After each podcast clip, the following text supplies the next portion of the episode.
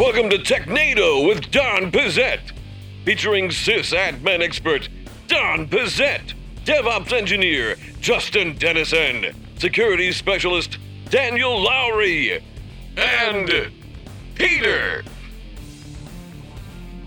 Hello and welcome to Technado with Don Pezet, kind of, but Don Pezet's not here this week, but we're gonna, we're gonna do all right without him. We've still got Justin Dennison here. Justin, how are you? I'm doing fantastic. I'm not in my little room, but I'm missing my fan. I just noticed right before we started. So I'm hoping I'm not glistening with sweat, but maybe I need it. No, it stays nice and cool in this room. We're in the same room, but we're we're across. We're you know a good good 20 feet from each other, so safety first. But it, it's nice and cool in this room. And and Daniel, you you doing all right over there in your little den? I can't complain, thanks. Oh, good. Glad to have you. All right, and it's a good thing you're here because we we have some security stuff to talk about. We actually have uh, the one and only Alex Kirk with it. Well, I shouldn't say one and only because uh, I looked on LinkedIn to get his profile, and there was a lot of Alex Kirk, so it took me a minute. But we've got one of the top Alex Kirks available today with us. How you doing, Alex? Good. How are you? I'm doing pretty good. And we originally met you. Was it B-Sides Tampa? But you're you're not down in Tampa, are you? No, I'm out of Atlanta, um, but I had been covering the seven state southeast, so doing the B-Sides tour in that region. Sounds good. Well, let's get to know a little bit more about you. Um, you know, you work for Corelight, and it's a great place, and we want to learn all about that. So let's just jump right in with our first segment rapid fire questions. Who do you work for? What's new? Who are you? What's happening? What's wrong with you? All right, Alex, we have five minutes to get through these rapid fire questions. You're going to have 45 seconds to a minute to answer them. If you go over time, Peter's going to buzz you and we're going to move on. And Peter's going to take our first question. All right. Yeah, I am. All right, so we're, we're kind of looking this month at uh, how people got started in IT and, and helping people along that journey. So I'm just curious for you, you know, I looked, like I said, I, I found your LinkedIn finally and was able to look back at, at your history. So how did you get into IT? Uh, where'd you start and, and how did you get to where you are today? So my uh, father actually fell into being a programmer in the 1980s, and so I always grew up around computers. Uh, we had the TRS-80 Model 3 uh, at the house back in the day, and I always did it as kind of a hobby. Thought I was going to end up being a professional journalist, um, and then realized in 1999 that hey, I was good with computers, and this dot-com thing was probably going to be something, and I was paying more a year to go to school than the average starting salary was for a journalist in this country. So uh, made my way into web work for a little while and progressed into security over time as I realized that I didn't want to be one of those guys who got their website owned and was distributing malware out to the public. Well, uh, speaking of, of all that fun times, you're currently at Corelight. You've had this nice little journey. Can you tell us a little bit about Corelight? What what do they do? What what is their their proposition, so to speak? So, uh, Corelight has been based around the commercialization of the open source uh, security project, formerly known as Bro, now known as Zeek. Uh, that was actually funded by the National Science Foundation for 20 years. Um, Congress uh, got it as one of their greatest hits in a hearing a, a couple of years back. Um, but when that grant money finally ran out, they decided to sell enterprise services and appliances around it. And we are now taking a step forward into the detection market um, and adding some new capabilities around uh, IDS and other things to come that I'll talk about a little further in the current ventures piece. That's pretty cool. I uh, got a chance to see you guys uh, present in B-Sides down in Tampa. It was really great. So uh, we appreciate the, that time and effort. Now, this is a pretty crowded market when you talk about network monitoring or just uh, monitoring in general. So asking for a friend, how does Corelight separate itself from the pack? How what makes it special in that industry? So really, the underlying technology is an industry standard. Um, it's taught in SANS courses and Cisco certifications, and has really been um, the the gold standard for being able to get everything that has happened on your network in a reasonable metadata style format, so that you can have kind of that complete evidentiary log of everything that's occurred, um, but only coming at about 1% the size of packet capture. The folks at Berkeley, for example, where it came out of, have 20 years worth of these logs laying around.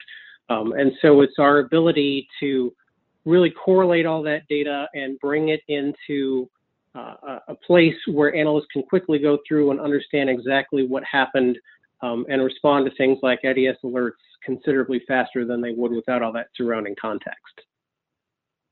So I'm curious. We've talked to a couple of people in the last uh, couple of months when we've been dealing with the COVID nineteen issues. Have you seen any change in uh, in you know the way people are using your product or the the types of attacks that are out there? How has this affected um, your industry? So the attackers haven't really changed tactics too much. Of course, there's plenty of um, news-related spam where they're trying to get you as a COVID-19 lure to go hit a phishing site or an exploit kit. Um, but where it's really made a difference is in the distribution of employees and their networks. Instead of having a big central office to go monitor, a lot of folks are now at their houses, uh, and maybe they're coming in through a VPN, and you can get them at a choke point there. But if it's a split tunnel and they talk to the internet, then you'll have really no visibility unless there's, you know, some piece of software that you can bring into a home network to do the level of monitoring you're used to at the enterprise scale. So, follow up question What do I do if I did click on one of those emails asking about the testing online and I filled out? Did it just burn my computer now? You're asking for a friend again? Yeah, yeah, yeah. Same Daniel's same friend. Go, go free your credit, sir. Um, but, you know, also, uh, you know, make sure that I guess all the patches are installed on all of your operating systems and pieces of software because a lot of the time uh, you click that link, you get that nasty page. If you're up to date, um, nothing's actually going to succeed, and the attacker is going to move on to the next softer underbellied kind of client. Client. Like I haven't been clicking. Wait until tomorrow. for the last two Oh, years. I thought you were going to say like I'm not. I don't have a soft underbelly. Uh, so uh, real quick, I got we got five seconds. Yeah, go. What what was the impetus from changing the name from Bro to Zeek? Do you know? Uh, so the whole bro culture um, and the, the issues of sexism in the industry were a bit much for the folks at Berkeley that this project came out of, and so they decided to avoid that connotation and move on to something slightly more politically correct. See, I'm just waiting for brother printers to follow suit. Those guys. That was good. I, I, it was funny. Thanks. Yeah, that you know those are good jokes too. When people are like, "That's a funny joke." I'm not gonna my laugh. mind. I'm gonna write that down. my Hold on. Can we take a break? I got to write this down. I gotta put a helmet on for those kind of things, man. You gotta warn them, brother. I mean, Sorry about that. Uh, all right, well, let's go ahead and, and while we have a security expert here on the show with us, uh, get to our next segment and look at who got pwned this week. Looks like you're about to get pwned. Fatality. Yeah! Right, so I was actually browsing on the sysadmin subreddit on, on Reddit and saw some people talking about this, and then went and found this article. Um, so we got an article from Engadget here. A cyber attack forces Honda to suspend global production for a day. The company detected a virus on internal servers in Tokyo, and they were saying um, on the the sysadmin forums that it takes like they had to go to each server, and it took like two hours to you know put the patches on or fix whatever they needed to fix on that, and that's kind of why they were just like hey, everybody go home. We, we can't be, be working anymore. But Daniel, do you know uh, kind of what what kind of attack this was that we were dealing with? no, I, the only thing the article explains is that it was a virus of some sort that, that uh, targeted their servers and that it discovered it um, on Monday, I believe. So I'm I'm I take it So out. I it's not a client. a little bit That's it. That's all it says. Yeah. The so the link behind it uh, Well, I- came from the Financial Times. It didn't. It gave us a paywall there. Oh yeah. Sorry. Go ahead, Alex. Uh, the the Independent over in the UK was actually claiming that it was a ransomware family that had hit their internal boxes, um, and they've apparently had ransomware issues in the past. So it wouldn't be particularly surprising if history was repeating itself. And you'd assume in a case like this that um, that someone as, as big as, as Honda has you know backups and offsite and and things uh, segmented. But I guess you know I don't know that process. Even if you're hit with a ransomware attack, I mean it it, it still takes you a lot of time to, to go back and, and restore from that. So is that kind of why that that might have been the case where they send people home for the day?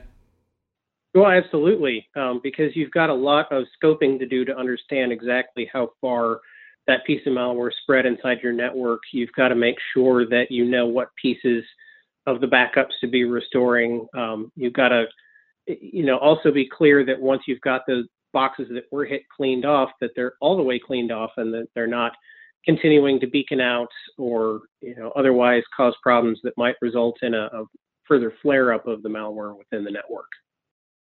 Yeah, So Honda has a bunch of Peters saying, "Wait till tomorrow." Is that is that what we've surmised from this? It's like, yeah, just hold on, I'll get to it tomorrow, and boom, uh oh, we got to quit making Civics. uh, uh, yeah, that's. Uh, but I mean, as far as malware targets, this seems like they got a chunk of change. So I mean, Well, if they have the backups, though, I mean, you're not necessarily they're, they're not paying probably. yeah, but the thing is, is like think about all Well, the yeah. high-profile companies that you're like, of course they have great IT practices, and then they're like, well, actually, we don't. We regret to inform you. My bad. We're full of a bunch of people. Yeah, well, and, and that's the thing is just to assume that a, a company is competent at security because they're large is an absolute fallacy. Um, I've worked with a number of brand name companies over my decade plus in security, and some of them do a really good job, and some of them do a really terrible job. Um, and Sony. you know the question yeah kind of how how they fall on that scale and how they're going to deal with the disaster recovery from a network perspective Yeah, there was a an update. Uh, looks like today from Honda spokesman that says you know they experienced an attack and it uh, affected production. However, there's no current evidence of loss of PII. Um, so they lost all the non-personal identifiable information probably. Or all. It, it, what's interesting, it says it actually like affected. Um, not just internal servers, but things on their inspection lines and stuff like that. So, I mean, I guess that's the issue now when you have these factories that are, uh, you know, com- completely digital robotic things along the line. Is you know, it- it's not just affecting the financials and things like that. We're we're shutting down the whole assembly line because because of something like this. So that's a little scary. I would think in that industry that would just be like a safety precaution, just because you don't know what the malware is going to do. So you would hate for someone to get hurt because the malware, even inadvertently, did something to the machines. Like, yeah, I guess it could hurt make it onto the car. You know, with so much software in the cars these days. That, Right. that- What does i mean it's it's it's unlike given the architectural differences in the car software and hardware versus what you have on a, a standard internal server somewhere um, but you know what could be happening is there's just enough convergence between the production networks and the IT networks that you had a system that resided on that production network get popped and was causing problems um, just doing it scanning and other tricks inside even if they weren't necessarily successful and that would be enough to you know shut down what is often a very fragile IT infrastructure for uh, SCADA and you know manufacturing sort of setups. Um, I've seen things fall over just by being telnetted too. Um, so you'd be shocked at how easy it is to knock over a manufacturing line.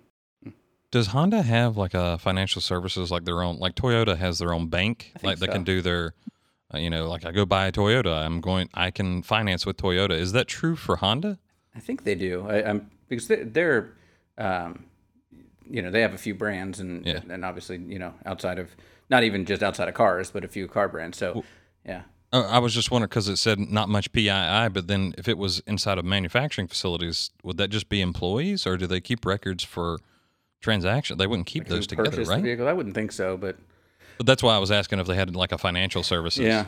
Yeah, yeah. I'm, I'm assuming you know they, they keep those things pretty separate, but as Alex said, uh, making assumptions about an organization just because uh, you know how, how high profile they are, how much money they have, uh, is not necessarily a good thing. But uh, hopefully they they get everything worked out there, and uh, you know we'll follow up. Um, you know, normally uh, on a situation like this, we get some more details in the in the coming weeks of what a, actual attack this was, as they're able to you know, kind of get out of triage mode and get into um, reporting some of that back. So we'll definitely uh, look for that. Uh, hey, Alex, I know, uh, you know, obviously we, we talked a minute ago that uh, before we, we started the show that you guys don't have the normal trade show schedule and things going on, but uh, you actually are doing some some virtual kind of things. So can you tell us a little bit about that? Yeah, absolutely. Um, so the most exciting thing we're doing right now is our capture the flag exercise, uh, which is more of a blue team than a red team capture the flag, like you would think about traditionally. Uh, but the idea is it's a two-hour session, open to the public every Tuesday and Thursday, um, where you have to go in and use our data to answer a series of questions about what happened to machines that were compromised, hit with a piece of malware? How did they spread internally? What was the command and control like? All the kinds of things that you would expect to have to do uh, in a real network security analytics role uh, with live data uh, using tools like Splunk and Elastic.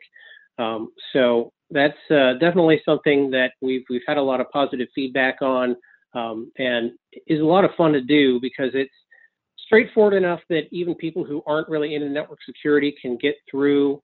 Um, you know, at least the basic round of questions. Uh, we've got sales folks that have made it through, so it, it can't be that hard. Um, but there's enough meat to it on the far end um, that people who actually are in the industry um, can can really get down into the weeds of some of the more complicated questions and you know have some fun along the way. Uh, with of course a scoreboard, and we're giving away Amazon gift cards and all that good sort of stuff too. So it's a little bit of competition to go along with your learning. All right, well, I'm- I challenge you, Daniel.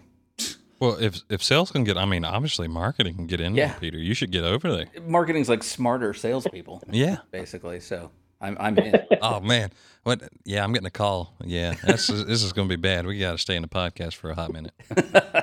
and then uh, you also mentioned uh, you're you're rolling out a, a Raspberry version of your product.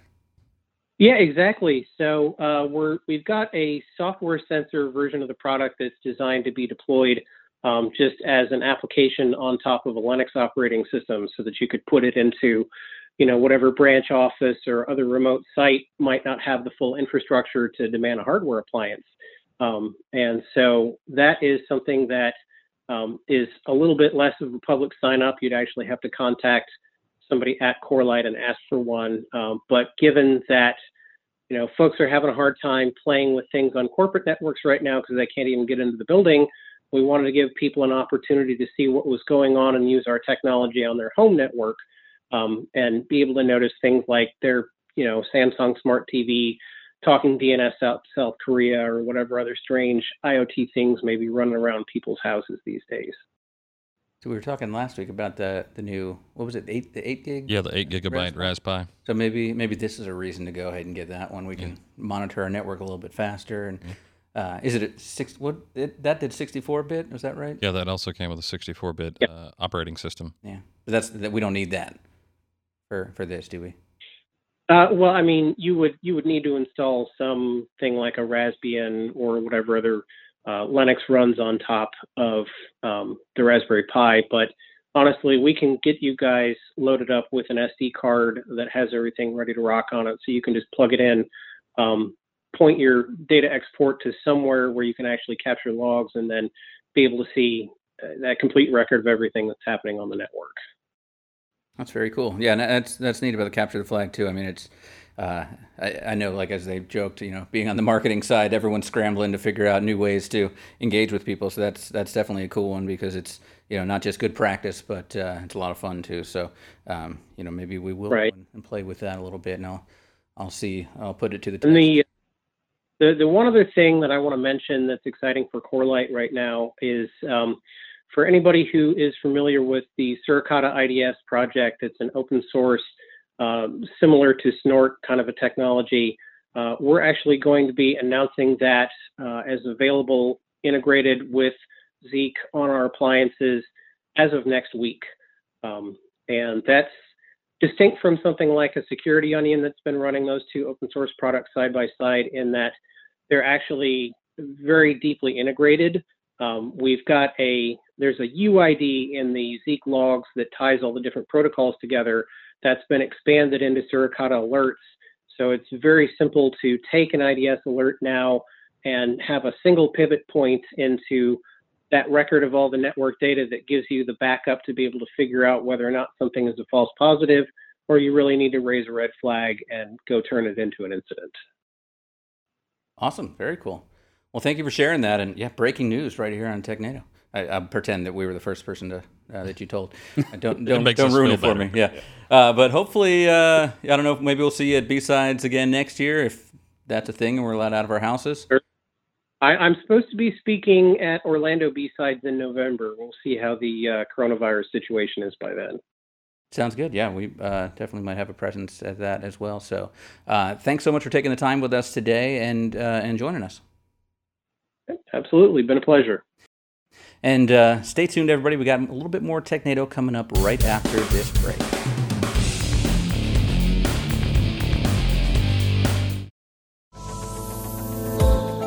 An IT team that's upskilled and ready for any challenge.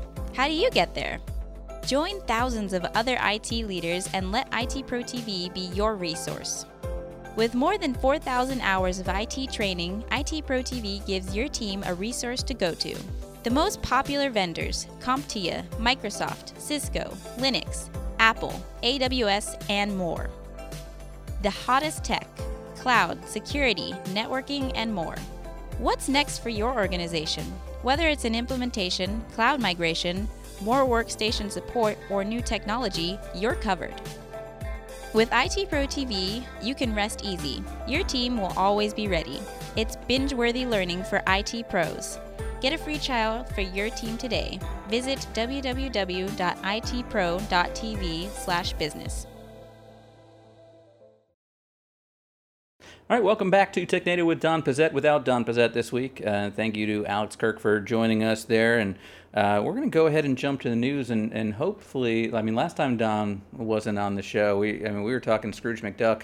Uh, and, and the logistics of him diving into gold for a good 45 minutes. So we'll see how long this stays on the rails um, without the one adult figure. So what I heard is, are y'all ready for some fun? Oh man! uh, yeah. So we're just gonna watch episodes of Thundercats for Yeah. 30 I don't know how that works with copyright. If we can just, if, if maybe How we're about we watch without it and we kind hearing of it. play by play? Yeah. yeah, because then that's a does that count as a derived work? I think Sure. it does. Oh yeah, it's yeah. satire. Yeah, yeah.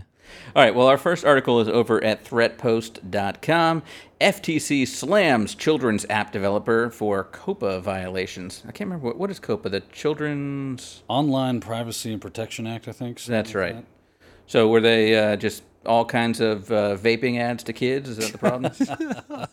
Uh, so they were apparently, uh, without the knowledge of the parent or the child, were collecting data about children users that were inside of applications that were obviously meant for children. They had, you know, silly animals, used words like silly and, and things of that nature.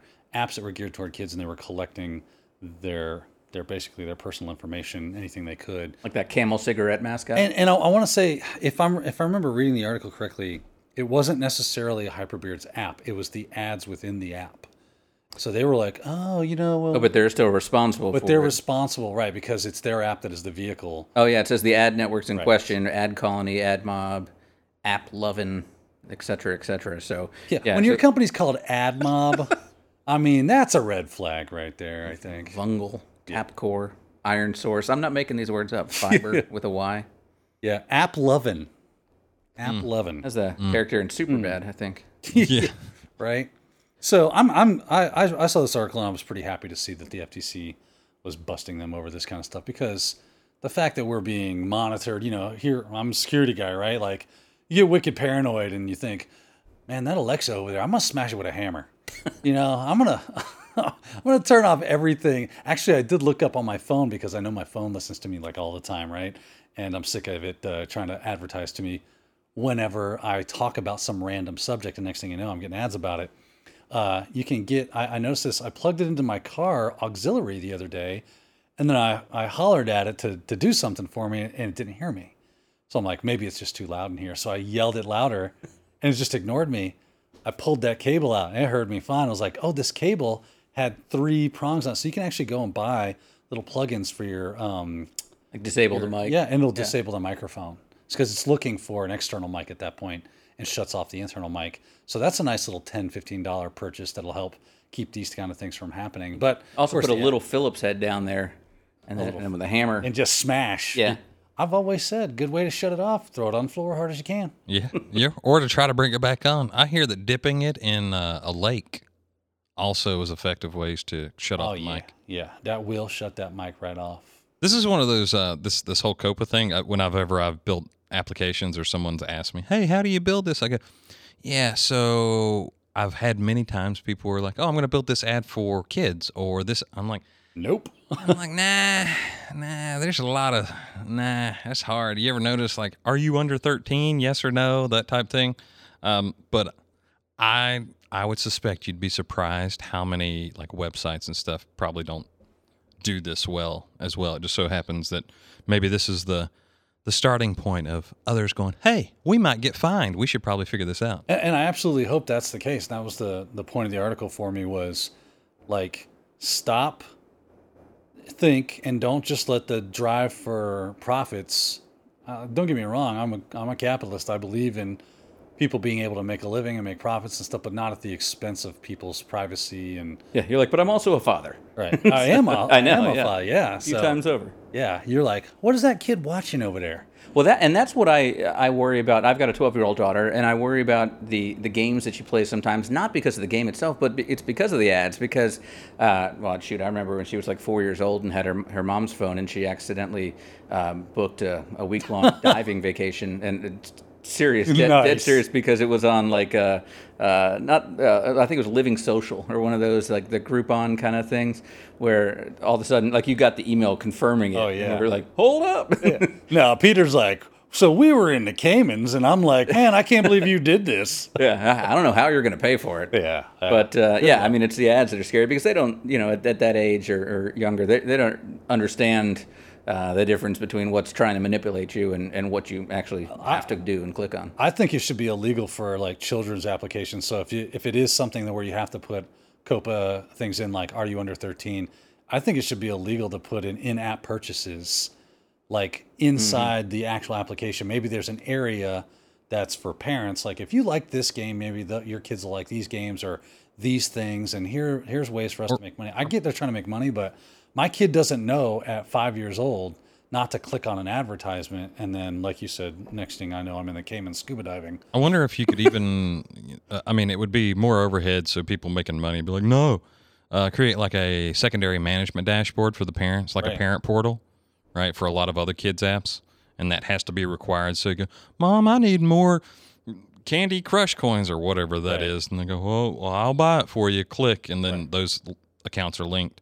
Uh, I could get on board with that. yeah just a little something to keep them because my e- e- even with because they have such small hands and everything and they're trying to hold onto the device they can accidentally click on stuff and it's of course they're right on the edges a lot of those advertisements are right on the edges of the screen And they suck at reading. yeah Sometimes. not great at it honestly Yeah. honestly you drive a good point there Reading's dumb. Yeah. Yeah, I mean, I do too. So, uh, this next article is from Ars Tech Technica. Very good. Thank you. Uh, I've been Dumb, working on this. dumb. Yeah. super dumb Uh, this bot hunts software bugs for the Pentagon. Champion of the 2016 DARPA contest at DEF CON, now Mayhem gets used by the military. That is pretty cool.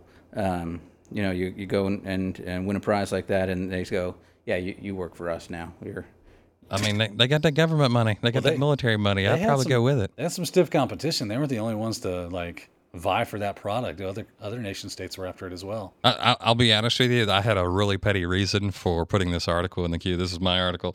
Um, I got I got distracted by the first couple of paragraphs where it found a bug in Cloudflare's um, uh, like image processing, oh yeah and it was like crashing their image pre-processing routine. And they were like, "We would have never found that." And all it did was like throw up a bunch of like black and uh, it's gray black pixelated squares. pixels. And they were like, "Well, can we see that?" They're like, "No." And I was like, "Well, why couldn't you see the, the image? Why? How would I know what's going on with the image?" Um, but from what I read in the article. is it a QR code? I mean, that's what it sounds like a bunch of. oh man, I just that's that's Cloudflare's bank account. Maybe it was. Um, but then it goes on to talk about other parts of like Mayhem has become part of Cloudflare's standard security suite. But the goal is to help. Mayhem was created to help individuals identify software bugs faster, so you could fix them faster. Uh, and from what I can tell, it is a, a very complicated fuzzer. Um, but I could be completely wrong about that. So don't quote me. I got distracted by, oh, it crashed the the image pre-processing part. But you know, maybe we need to let it loose and see what's making those sounds. I see see Peter looking around. He's like, "What is going?" Hey, for once, that's not me. I think that's the computer that uh, uh, is showing the, the article there that's making some. Yeah, it, it happens. Um, it's not entirely clear. I didn't do additional research on uh, like mayhem, but in your defense reading is dumb Yeah, it is. It is, and it it kind of deviates in the article. So it talks about mayhem, then it talks about the contract, then it talks about fuzzing a little bit, just in general, because it's not even talking about mayhem, from what I can tell. Can, you give me that term a little bit? I don't. I, I hadn't heard that. So fuzzing, uh, I just start throwing garbage at you and see what happens. And then if I'm really good at it, I can construct like pointed like data and go, well, if I give it this, what happens? Oh, it crashes. Oh, that's cool. Um, so it's just I'm running through input to try. So it's to different than a DDoS. It's not trying to uh, crash it with just overwhelming amount of information. It's seeing if that like the, the specific information will Yeah. cause something. So either, and I say crash, but just have some weird anomalous behavior. So uh, maybe I can construct it to where it takes a, a weird code path and it returns information that it shouldn't, like a database dump or um, I get technically.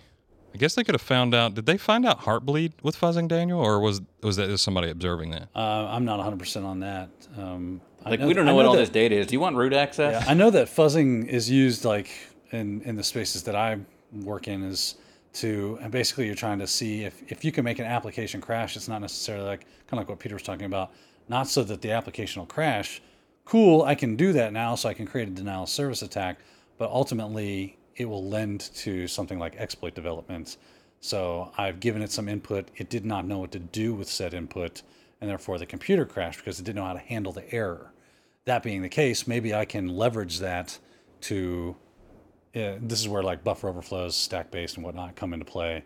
So if I'm able to crash the program by giving it weird input or input that it doesn't expect, or too much input, then maybe I can get to uh, an overflow situation and get remote code execution. The fuzzing was the first technique. The second technique, uh, and fuzzing, you know, for those of you who aren't there, you just throw garbage at it and see what sticks. Or uh, there's a different saying where I come from, but we're going to keep that off the podcast. Uh, the other one was symbolic execution, where it generates a mathematical representation of the target software and tries to surmise more complex issues that may arise by anal- analyzing that mathematical model. And it said that has mostly been used in research labs, but that makes sense because Mayhem came out of Carnegie Mellon, which is a huge computer science research facility. So, um, They're smart. yeah, they are smart. But I got distracted by pretty pictures. Ultimately, it's always good to be able to track down software issues faster than the bad guys can. Well, thank you for clarifying what fuzzing meant, because that means something totally different in the furry community. So, Jeez. I don't know like, what man, this, it's, never mind. Nope. See, I'm just trying to bait Justin now. Yeah, Like, yeah, Don's not here to stop you. Go ahead. right. yeah, yeah. Scrooge he- McDuck dressed up like a furry on a Thundercats episode. That, that's that's actually my furry costume. So, real quick, does that mean would he still be a furry since he's a duck? I mean, if he a dress like, what would he have to dress up like? Like you're saying, if Scrooge McDuck. Well, first of all, dude's walking around without pants on. Yeah, that's Yeah. true. So- I feel like he's Around already children. prepared for the convention. Where's COPPA when you need him, right? oh man, All right, let's go to our next article. Uh, hey, when you're rich, get away with stuff. Yeah, exactly. You can. That's what I've heard. Uh, over at linux.slashdot.org, Brian uh, Lunduke explains why Linux sucks in 2020. Um, hey, you, you had me at the title there, Brian. Um, well, I, that could be because I've, I don't know if I've ever actually Used Linux. well, I, I, can't, I can't say that because so much runs on it, you know, like things that, that you don't think about. You're Yeah. not using the Linux interface. But I don't know if I've ever like used a mouse in Linux and, and uh, Linuxed before. I'm not sure if it's a verb. Um, so I'm not the best to, uh, to say whether or not I, I agree or not. But uh, all I hear normally is like love for Linux, people that are, uh, you know, loving on it. So uh, can anybody uh, agree with his take here? So I'm gonna be straight up. I accidentally overlooked this article and didn't get a chance to read it. Perfect. So apparently, this is something that he does. Like he's a, a prominent Linux user. He works in Linux, but Is it he, satire? Uh, it kinda. So the the closest thing for me that resonated were um, these series of talks about JavaScript and just all the weird idiosyncrasies that crop up and. And so he talks about, hey, yeah, it works. I do it. I make money doing it. But it kind of does have some some raw edges, some kind of sharp corners. And uh, you know, you gotta love Slashdot. They give you this like chunk down piece, and you go, oh, okay. Um, and then boom. Well, I he's, he's really mad about how long it took him to set up Railroad Tycoon 2 uh, to run on, on Linux. So, uh, you know, I mean, it's it's not necessarily mission critical stuff we're talking about here. so. Here's the thing. if that's your main complaint, Yeah. Things are so pretty good. That's kind of like going, man. It took me a real long time to shoehorn that 454 Chevy into my Honda Civic. Number one, because Honda was down because they got hit with some malware. Number two, Nice they had no idea what I was doing. And you know what? Hondas, they suck. yeah. Honda's big. Well, and I think that's part of the thing here. Uh, You've got you've got certain distros of Linux that are made for certain things, and so trying to do things that you know that that game was created and not ever thought about being put on Linux originally. I'm sure when it was created, uh, you know, and then people say, "Oh, I wonder if you could," and yeah, technically we can, but you got to do X, Y, and Z. So uh, yeah, it's not the right right process for things like that, but. Um, I, you know, I think part of this article too is just uh, I don't want to say clickbait, but you know, enticing headlines. This sucks is going to get people to to go and and uh, read it, except for Daniel. I must say, it really worked on me. I, I was like blind to it, honestly. I was like, what article are they talking about? Oh, there it is. So I will tell you, I, I suspect Don would have a different perspective. He But loves guess it, what? yeah. He's not here. And when I read this article, everything that he points out is like this very specific use case that bothers him. And I get where he's coming from. Uh, like, for instance, maintaining software on Linux is such a, a massive challenge now. Uh, we've heard about in recent TechNado episodes where we're getting rid of 32 bit libraries, they backtracked. But if you're a maintainer of software, like critical software, boom, you got to change that. And now you become, it's like a second job. If this is free and open source software, you're probably not getting paid for that unless you're being paid by a company to maintain it. Uh, in addition to like Python 2 to Python 3, it's going to cause other maintenance issues. So I get his complaint there, but him getting upset that he wants to make sure he can run Civilization, Railroad Tycoon 2, and SimCity 3000 um, later on. Who's got time to play video games? If I having, yeah, Not him because he's too busy yeah. messing with Linux here. I don't know. All right. Well, we got to move on because uh, I don't know if you can hear the rain, but I'm worried the ceiling's going to fall in at any moment. It's pretty. Oh yeah, where you're standing, Peter, it, it sounds like somebody's just hanging out there, like with a fire hose, going, "Yeah, I'm gonna get through in a minute. I get it." Yeah, they're coming for me. So, uh, all right. So our next article is over at zdnet.com.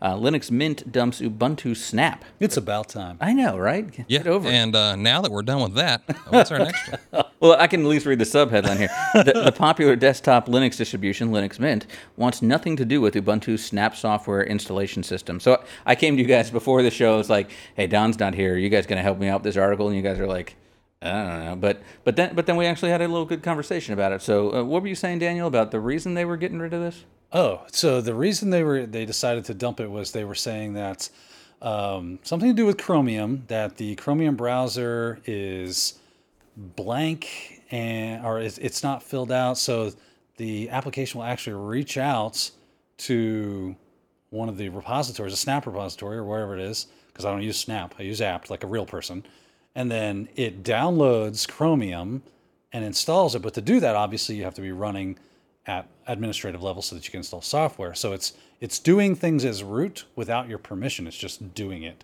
and it's designed to do it that way. So they didn't like that. I can't say as I blame them on that. I don't like things doing stuff without my permission.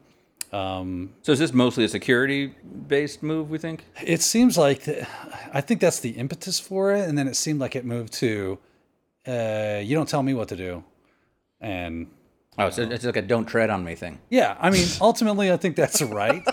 like, as far as it shouldn't be performing administrative functionality where it's kind of veiled and, and where you don't really know that that's going on. It should be alerting you to those things and having your uh, input on it, whether you actually want to do that or not. And then after that, it's like, well, if you're going to take that step, then, you know, piss on you. I just won't use you. So I don't trust you anymore. That's why. This is one of those things where I have never used Snap, as far as I know. Um, this is I've always used apt-get or apt-install uh, through Ubuntu or Linux Mint. Linux Mint is great if you have a user base that's used to like a Windows box and you want to get something pretty close, and, and you don't want them to do crazy things. Uh, hey, Dad, how are you doing today? Um, but the fact that when I type sudo apt install, I'm expecting like a binary package to come down that's maintained by somebody to be put somewhere, and then it's vetted, and I know exactly what it does. If I want to, I can go look at it. is being circumvented by it's an empty package and it's pulling the old switcheroo. It's like the the, the redirect, right? Oh well, look over here, and, and then they're rifling through your pockets. And because that install requires uh, elevator privileges, then that kind of gives them free reign. I mean, it is Google. I just, I don't know. I think it was more about setting a precedent than it was necessarily this one individual thing. Um, but I've never used Snap. I don't think Peter's used Snap. Uh, it's going to be a hard no for me. Yeah, I don't think Daniel's used Snap. Have you, Daniel? That is a big negative. I think Don hates it with a fiery passion. Um, I So there's could be no love wrong. loss I'm for speaking Snap on here. Don's behalf. He's not here. Um, but yeah, we've uh, we've stretched out for three minutes. Yep. More than Let's Then shoot what the article's the title head and required. bury it in a Well, now this is a good moment though to see if Don actually goes back and listens uh, Yeah. to the podcast. So um, we're going to say Don is a huge Snap fan and is super upset about this, and uh, Don is all about Snap. That's right. matter of fact, he's got a petition started right as we speak. That's Yeah. right. He just wears a shirt of a fingers snapping. Yeah. Mm-hmm. He like walks around like he's in West Side Story. All right. Uh, our final article for the day here is from uh, developers.slashdot.org.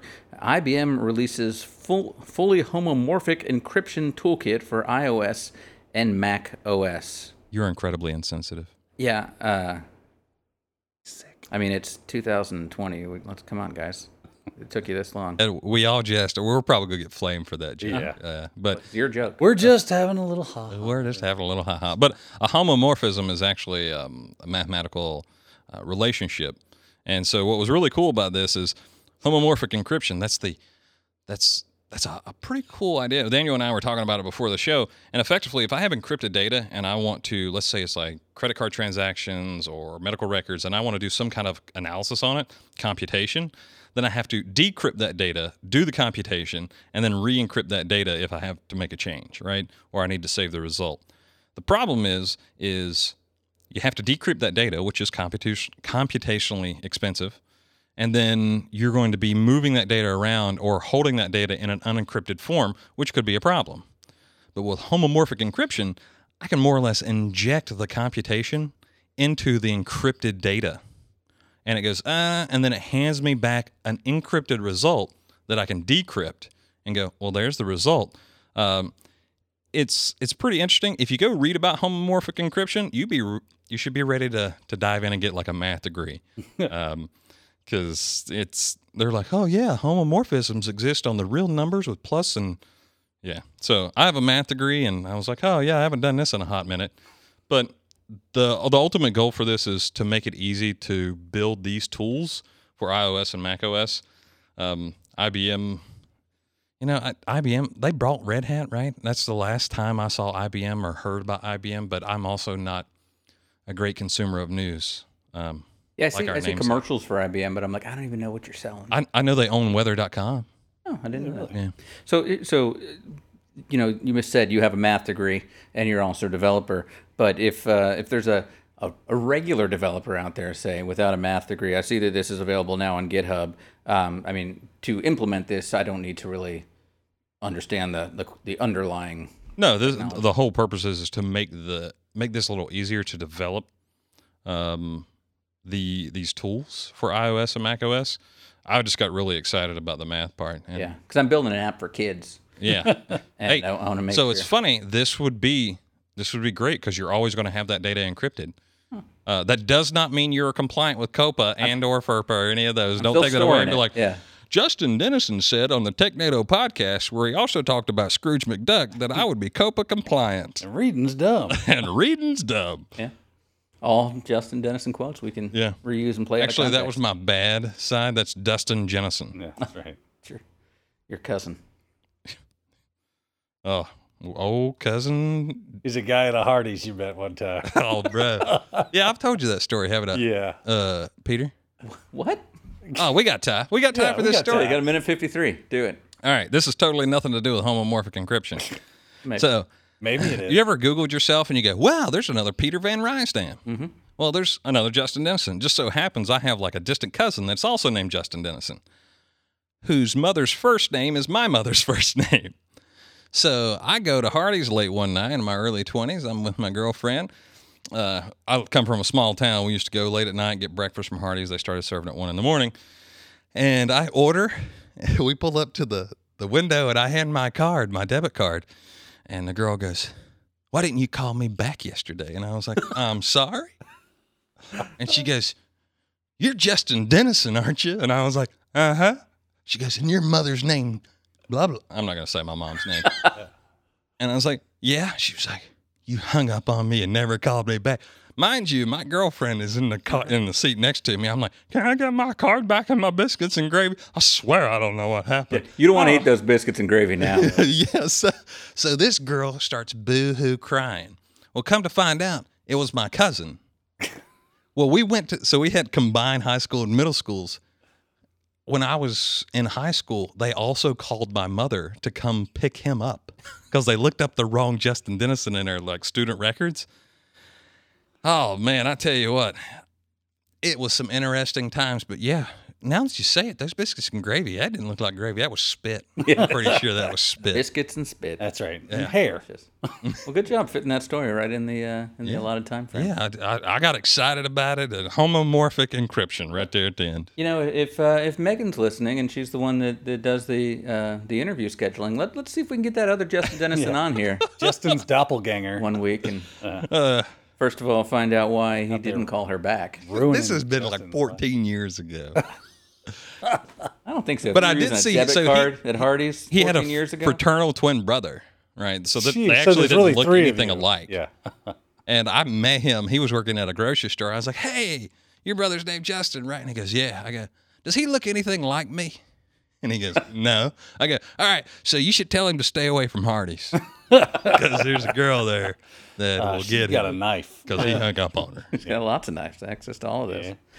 Uh, hey, want to let you know we've got a, a webinar coming up here very shortly next week, Thursday, June 18th. What IT certifications are right for you? Finding the right certs for your career goals. That's with Anthony Sequeira. Uh, it's taking place Thursday, June 18th at 2 p.m. Uh, you can head over to itpro.tv slash webinars, find out all about that, and sign up. You can also go there and get access to the video from last week that Justin did with Don. Uh, is a career in IT right for you? 10 qualities of a successful IT pro. So you can check that out. That's now up in the archive along with, uh, I don't know, probably near 50 uh, other webinars from uh, from our past. So check those out, itpro.tv slash webinars. And also head over to go.itpro.tv slash technado. And that's where you can find a 30% off coupon code for your personal subscription. Lasts you the lifetime of that subscription. As long as you're with IT Pro TV, you get that same price. Uh, even if anything changes, you're you're good. Uh, we've also got a form there that you can fill out to request a demo uh, if you're part of a team and see all the cool things that come along with uh, IT Pro TV for teams. That's over at go.itpro.tv slash technado. And yeah, be sure to uh, to subscribe and and share with your friends. Leave us a review and, and drop us a line, and we'll you know we'll read it as long as it's not any more offensive than anything Justin has said today. I think Whatever you say offensive things as well. I don't believe that's happened, but Yeah, I'd pretty roll the tape. Uh, yeah, can we get the tape back there where Peter says all those things about? oh, nope, can't say that. have the feed. yeah, it's just a beep. just me talking for five minutes with a beep. No, but uh, that was fun. I think we, uh, you know, we, we thought we were going to go off the rails, and, and it stayed more near the rails. Yeah, we were closer to Yeah. the rails than anyone expected. yeah, including us. Yeah, Probably mostly us. Yeah, yeah, I'm shocked. I mean, we had a good story in there a Oh, couple of times. There's Don next to us on the uh, Yep. the, the video of the IT TV website. Yep. Well, anyway, Peter, let's like go. he's here. All right. Well, thanks everybody for joining us, and we'll see you back here next week, hopefully with Don, uh, right here on TechNado with Don Pezet. See you then.